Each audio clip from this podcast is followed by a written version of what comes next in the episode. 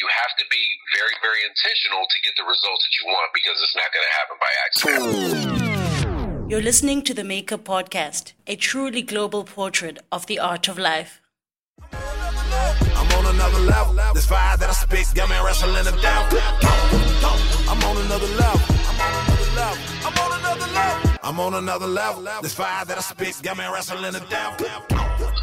Hello, you there? Hey there. Hey, Rob. I'm here. Doing well. Yourself? I'm really well. Thank you so much for joining us on the Maker Podcast. Oh, of course, of course. I'm, I'm, I'm honored to be asked.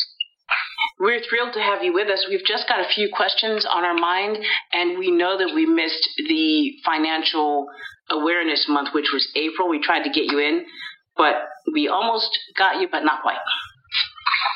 Uh, no sweat. People need this information all the time. Hundred percent, hundred percent. So, would you mind backing up for us and just giving us a little bit of the information about where you were born and raised?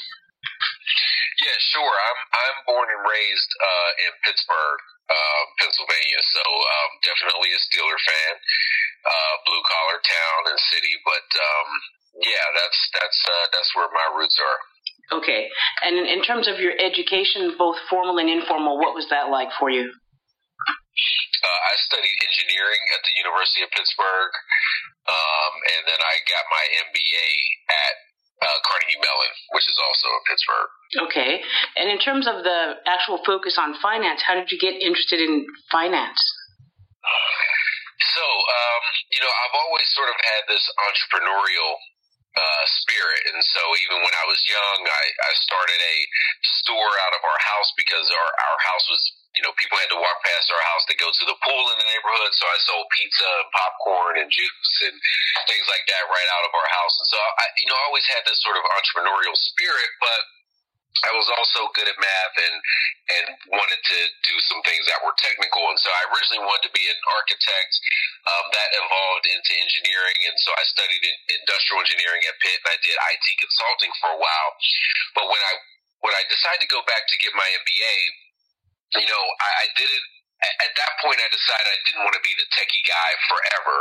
What I noticed was that, you know, the people who were successful in the firm that I worked at, I worked for Deloitte Consulting, which is one of the largest professional services firms in the world. And the people who were really successful were the folks that were going out, bringing in new clients, building business, so on and so forth. And, and I just didn't want to be pigeonholed as the techie guy. So as I got my MBA, I explored some different things, and then my interest changed um, a little bit. So I did some internships in investment banking.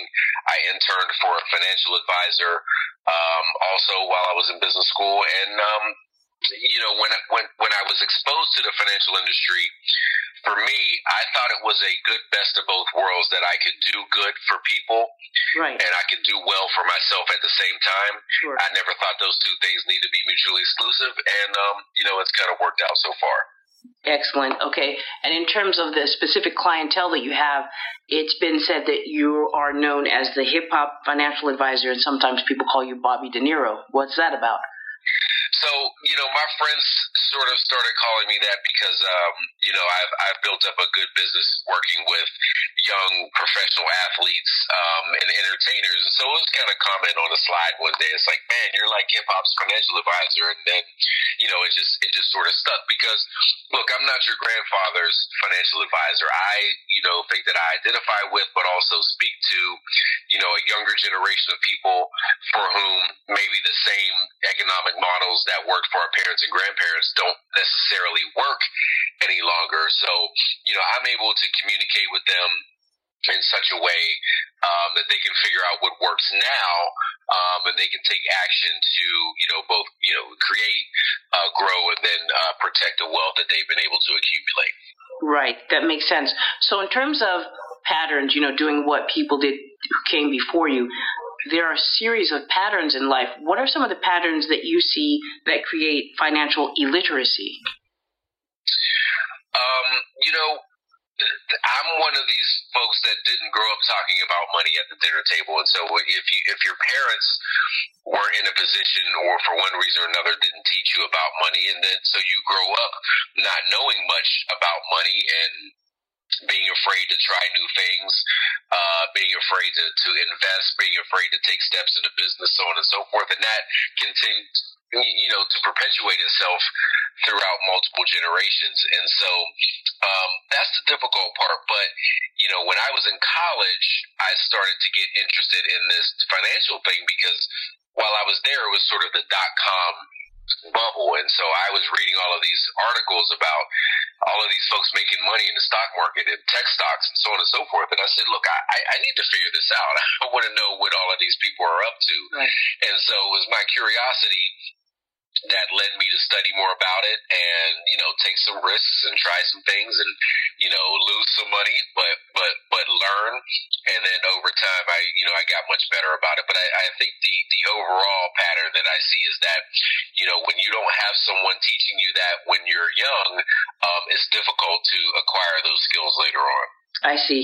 Is it is it difficult but not impossible? Can it come at any time of course it can. Definitely not impossible. Um, you know, the information is, is now there for people who want to get it. I mean, you know, the, the internet is the gift and the curse. You know, everything's out there, but also can feel like drinking from a fire hose as well. But, you know, if you desire the knowledge, if you desire the information, it, it is there for you. I got you. Okay. So in, in one of your interviews, I heard you use the acronym WAIT, which for you was Who Am I To?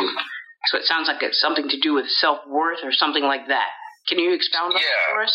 Yeah. What, what I've seen is that people who haven't achieved the level of success that, that they feel like they should or that they want to, it's because, you know, not because they're just sort of lazy um, or they're procrastinating.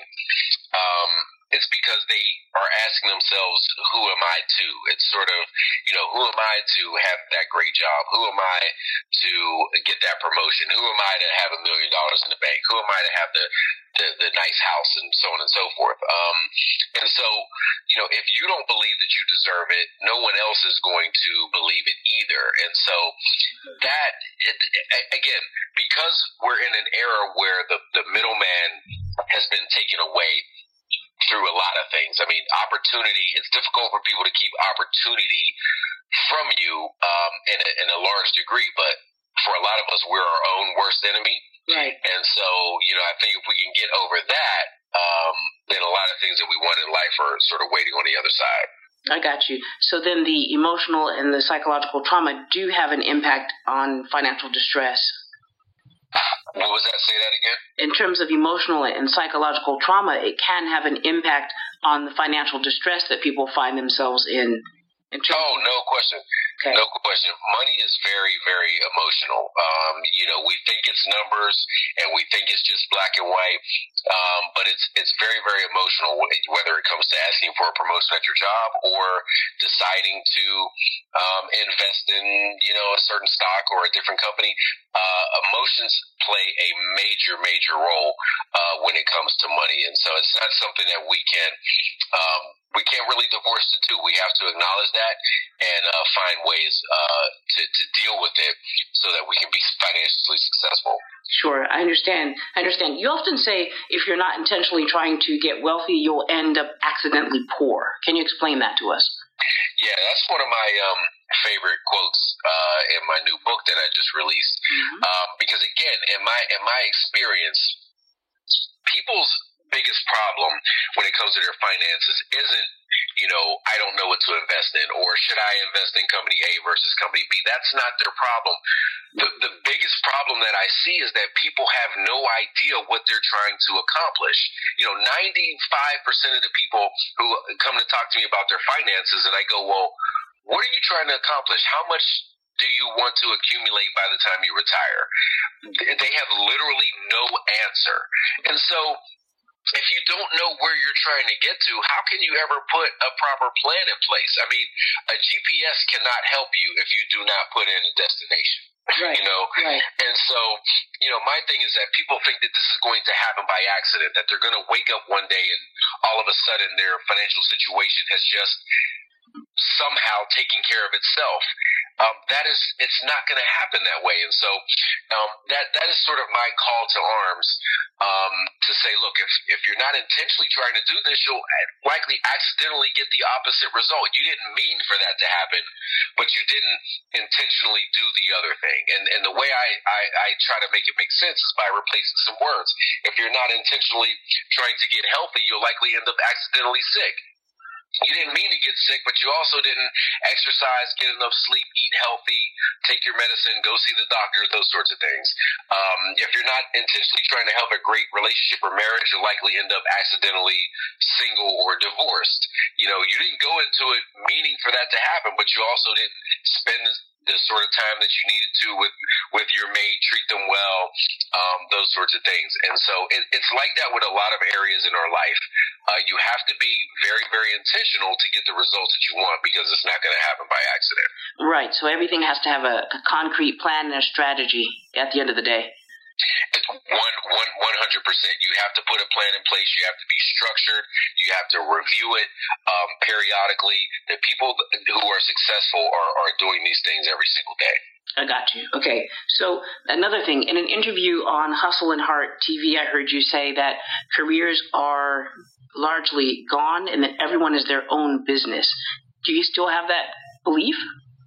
I do. I think everyone is their own business owner, regardless of whether they feel like they're an entrepreneur or not. You know, you think about it, you're already the CEO, CFO, COO of you incorporated.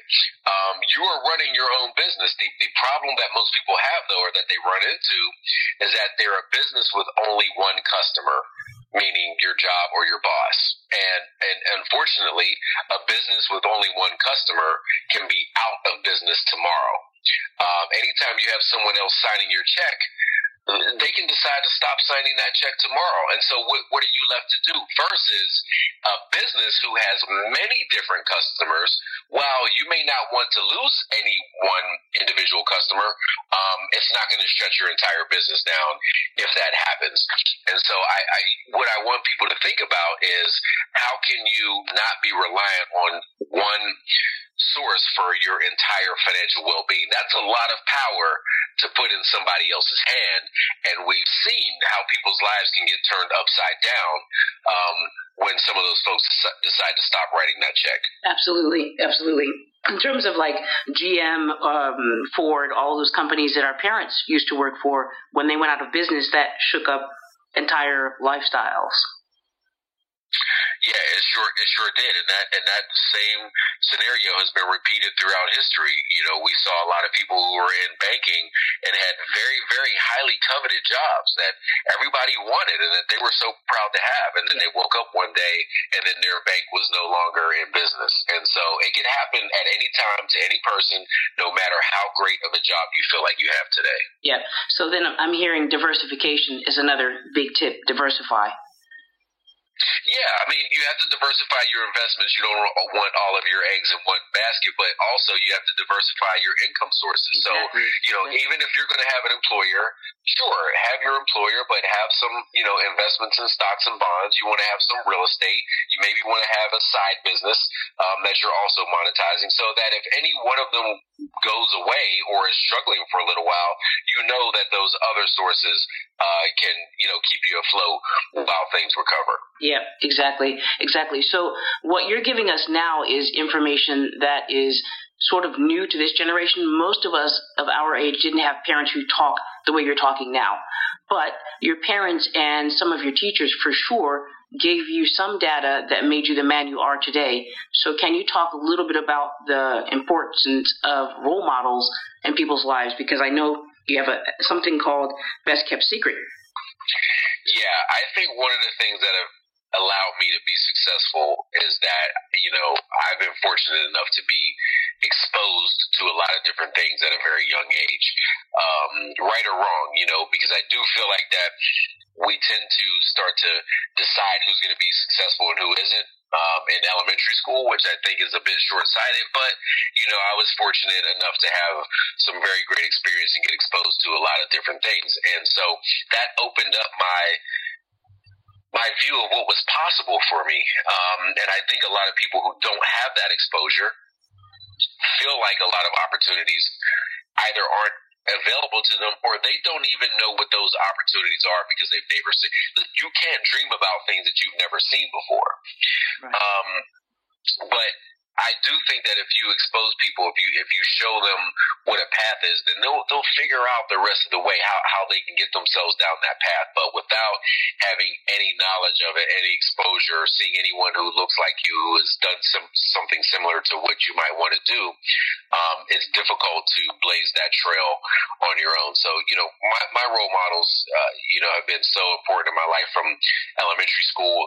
You know, having teachers that made me know that they expected something from me. This did I lose you? You did indeed. I think you must have gotten a phone call. Okay, sorry. That's all right. Um, you were talking. Yeah, there was a call coming in. Yeah, you were talking to us about role models and the importance of role models in your own life, and that you've been exposed to some interesting things, both good, bad, and, and indifferent.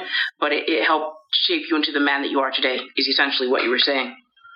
Yeah, yeah, they they've been very instrumental. You know, having the exposure, but having them also um, let me know that things were expected of me, that they expected me to do, you know, great things. And, and, and one of my greatest fears, even to this day, is is not having lived up to my potential. So, you know, they made me feel like I was smart and I was special. I don't know if they were lying or not, but I believed it. Right. And you know, it's something that I that I still carry with me today. I got you. Okay, so in terms of your own program now, your own mentoring program, uh, BKS, Best Kept Secret, can you walk us through the genesis of BKS?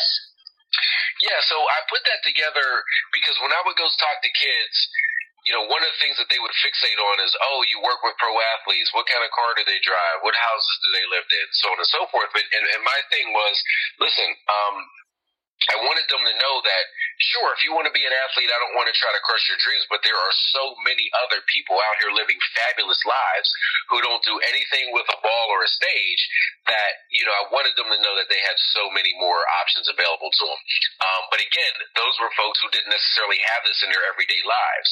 So I wanted to be able to take some kids out of school for a day, put them on a bus, and take them around the city so that they could see people who look like them, sound like them, and, you know, came from from similar circumstances that they come from to see them actually in their environment in the flesh um, and, and, and, showcasing the success that they've been able to achieve. And so uh, it's been a really powerful program to uh, get these kids into an environment that they had no knowledge of to see, and, and you can almost see in real time how their minds start to race with with with understanding what what might be possible for them in the future. And so, um, you know, it's difficult for them to get to exposure. So, you know, I'm trying to do my part. Okay, that makes a lot of sense because it's almost a subliminal message. Just the fact that you are in the financial services industry and you're having that conversation with them and you look like them and you're coming from where they came from, that's already step number one. That's how I found you, by the way. Oh, really? Absolutely. By watching oh. one of your, your videos. I think it might have been your first video with BKS. I'm not sure, but it was. Yeah yeah. Make mm-hmm. sense? A charter school, yes. you're taking the kids all over town, showing them a restaurant, exactly. a nice house, exactly. and you're just kind of hanging out, you know, doing what you do. I thought that was brilliant. Thank you. Thank like, you so like much. I appreciate horse. you saying that. Trojan horse. I love it. I love yeah. it. Not lost on me at all. So, um, just two more things. Could you please give us three tips that my listeners could use right now, today, to begin to tackle controlling their finances? Three simple oh, things. Yep, yep. So the first thing that you have to do in terms of being intentional about it is that you have to spend time on it.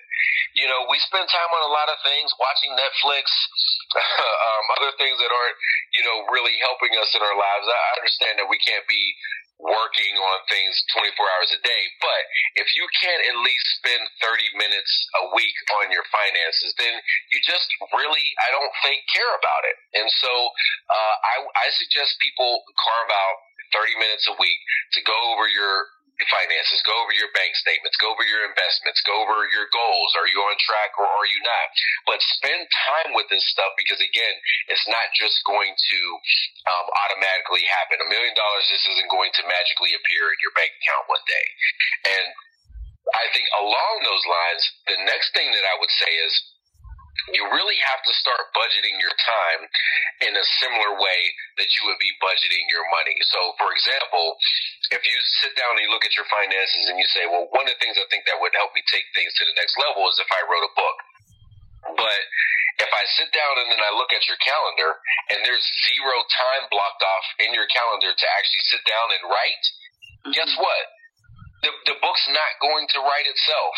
you know, right. if you want to get in shape, there better be time for you to go to the gym. There better be time to go shop for healthy food, prep, all of those sorts of things. Yeah. Um, if you want to get better at your work, uh, there, there there better be time for you to start to study and and increase your skill set. So you you know, time is one of your most valuable assets. It's a it's a resource that you can't get back once it's gone. Yes. So you have to protect it very very tightly. So I would say that I want people to um, budget their time as much as they budget their money. And then the, the next thing that I would say, you know, for the third tip is that um, you you absolutely want to have your money making money for you uh, while you're asleep. And so people need to get invested, whether they feel like their parents taught them or not. It's time for people to take control of that. And the easiest way for people to do that, in my opinion, is to start investing in what you know. Don't start putting your money into something that you saw on TV or people were talking about the barbershop because that's the fastest way that you lose money. But if you go through your bank account and you look through the top 20 places that you spend money over and over again, I guarantee you that at least 10 of those companies will be publicly traded. Now, so of those 10, you use that as your short list for companies that you might want to invest in. Now, I want to be clear, just because you know it or spend money doesn't necessarily mean it's going to be a great investment. We all spent money at Blockbuster, mm. um, and Blockbuster is out of business now, right? right? So it doesn't automatically mean it's going to be good, but that's your short list. And at least because you know the business, you go there, you consume the products, so on and so forth, you'll be more intimate with whether they're doing a good job or a bad job. And you can do some more research and decide if you actually want to invest. But that's the best way that I know to start with companies that you're actually familiar with and, and consider putting some money in as an investor instead of just buying the product all the time. Got it. Those are perfect tips. I'm going to make sure to pull them out and put them up on the website so they're easy to access. And in terms of spending time to write a book, there's no way I can stop this podcast without congratulating you on two things. And the first thing that I have to say is that we just want to congratulate you on all the, the fine work you've been doing over the years, just in general. That's one thing. The other thing is the new book, Secure the Bag. Congratulations on the release of your book. Thank you so much. I appreciate that. Very much so, very much so. So, in terms of the, the meaning behind the title, what is the meaning behind the title for you? Yeah, so you know, a lot of the uh, the, the young folks when they when they're referring to you know getting money, being successful, so on and so forth, they're talking about you know securing the bag. And so to me, again, it's it's sort of a call to arms to say that if you really want to do that versus just saying it or singing along with your favorite artist in the song, if you really want to secure the bag and be financially successful, um, this is how you do it. And the, and the subtitle is "Create the Life You Desire by Managing Your Money."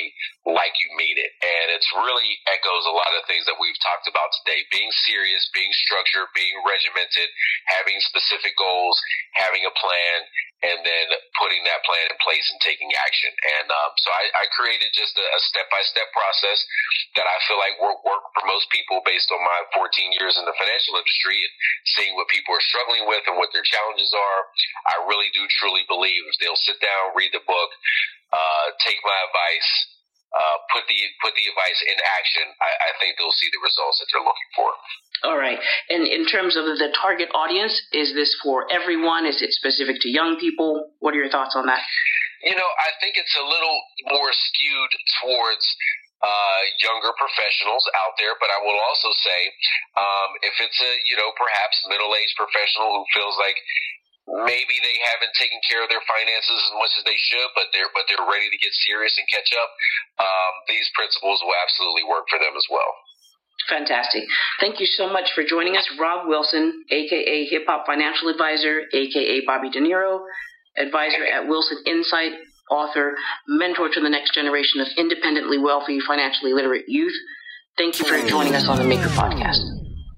Oh, thank you so much. The pleasure is mine.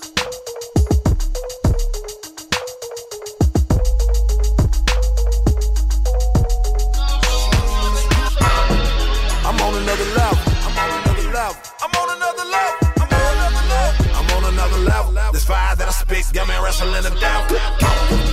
I'm on another level. I'm on another level. I'm on another level. I'm on another level. This fire that I spit got me wrestling them down. I ain't broke no more. ETA got me paid now. And I'm at my maximum potential. No more minimum wage now. My whole flow a grenade now. Every bar that I spit cut sharp like a blade now. Lost bras, give me play now. Full of thirst, I don't hit them, I just surf from the wave now. I've been working like a slave now. My partners catching plays cause they tired of looking for a way out. My mama see me on the stage now. A long way from the days when I laid on that bass couch. I get high, I don't play that. Told my homies who know me, we about to be global. From the hood, but can't stay out. I keep OGs with me half the time like T-Mobile. I ain't really hella social. My supporters, they know how I move cause they follow. Turn my circle to a O. Cause some boys like four quarters, they change for a dollar. Holla. Young black and a scholar.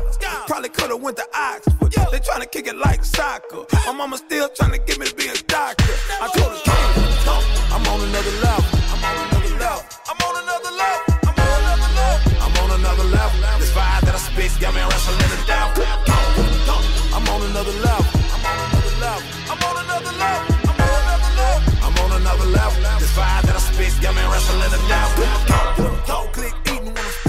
Told my mama her neck and fingers finna be freezing. Sure. Cause I go off the deep end for all them nights she was weeping. Huh. All them tears she was leaking. Uh-huh. Days that we wasn't speaking straight up.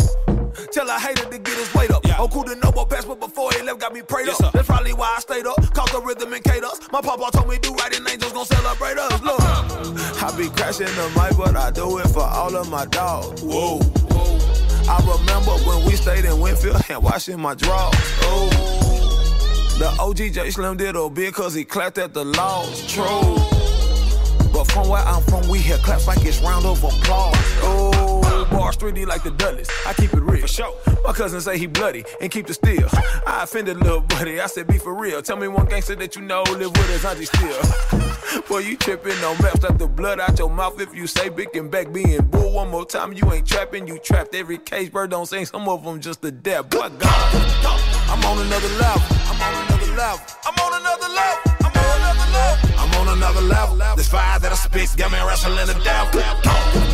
I'm on another level. I'm on another level. I'm on another level. I'm on another level. I'm on another level. This fire that I spit got me wrestling the devil.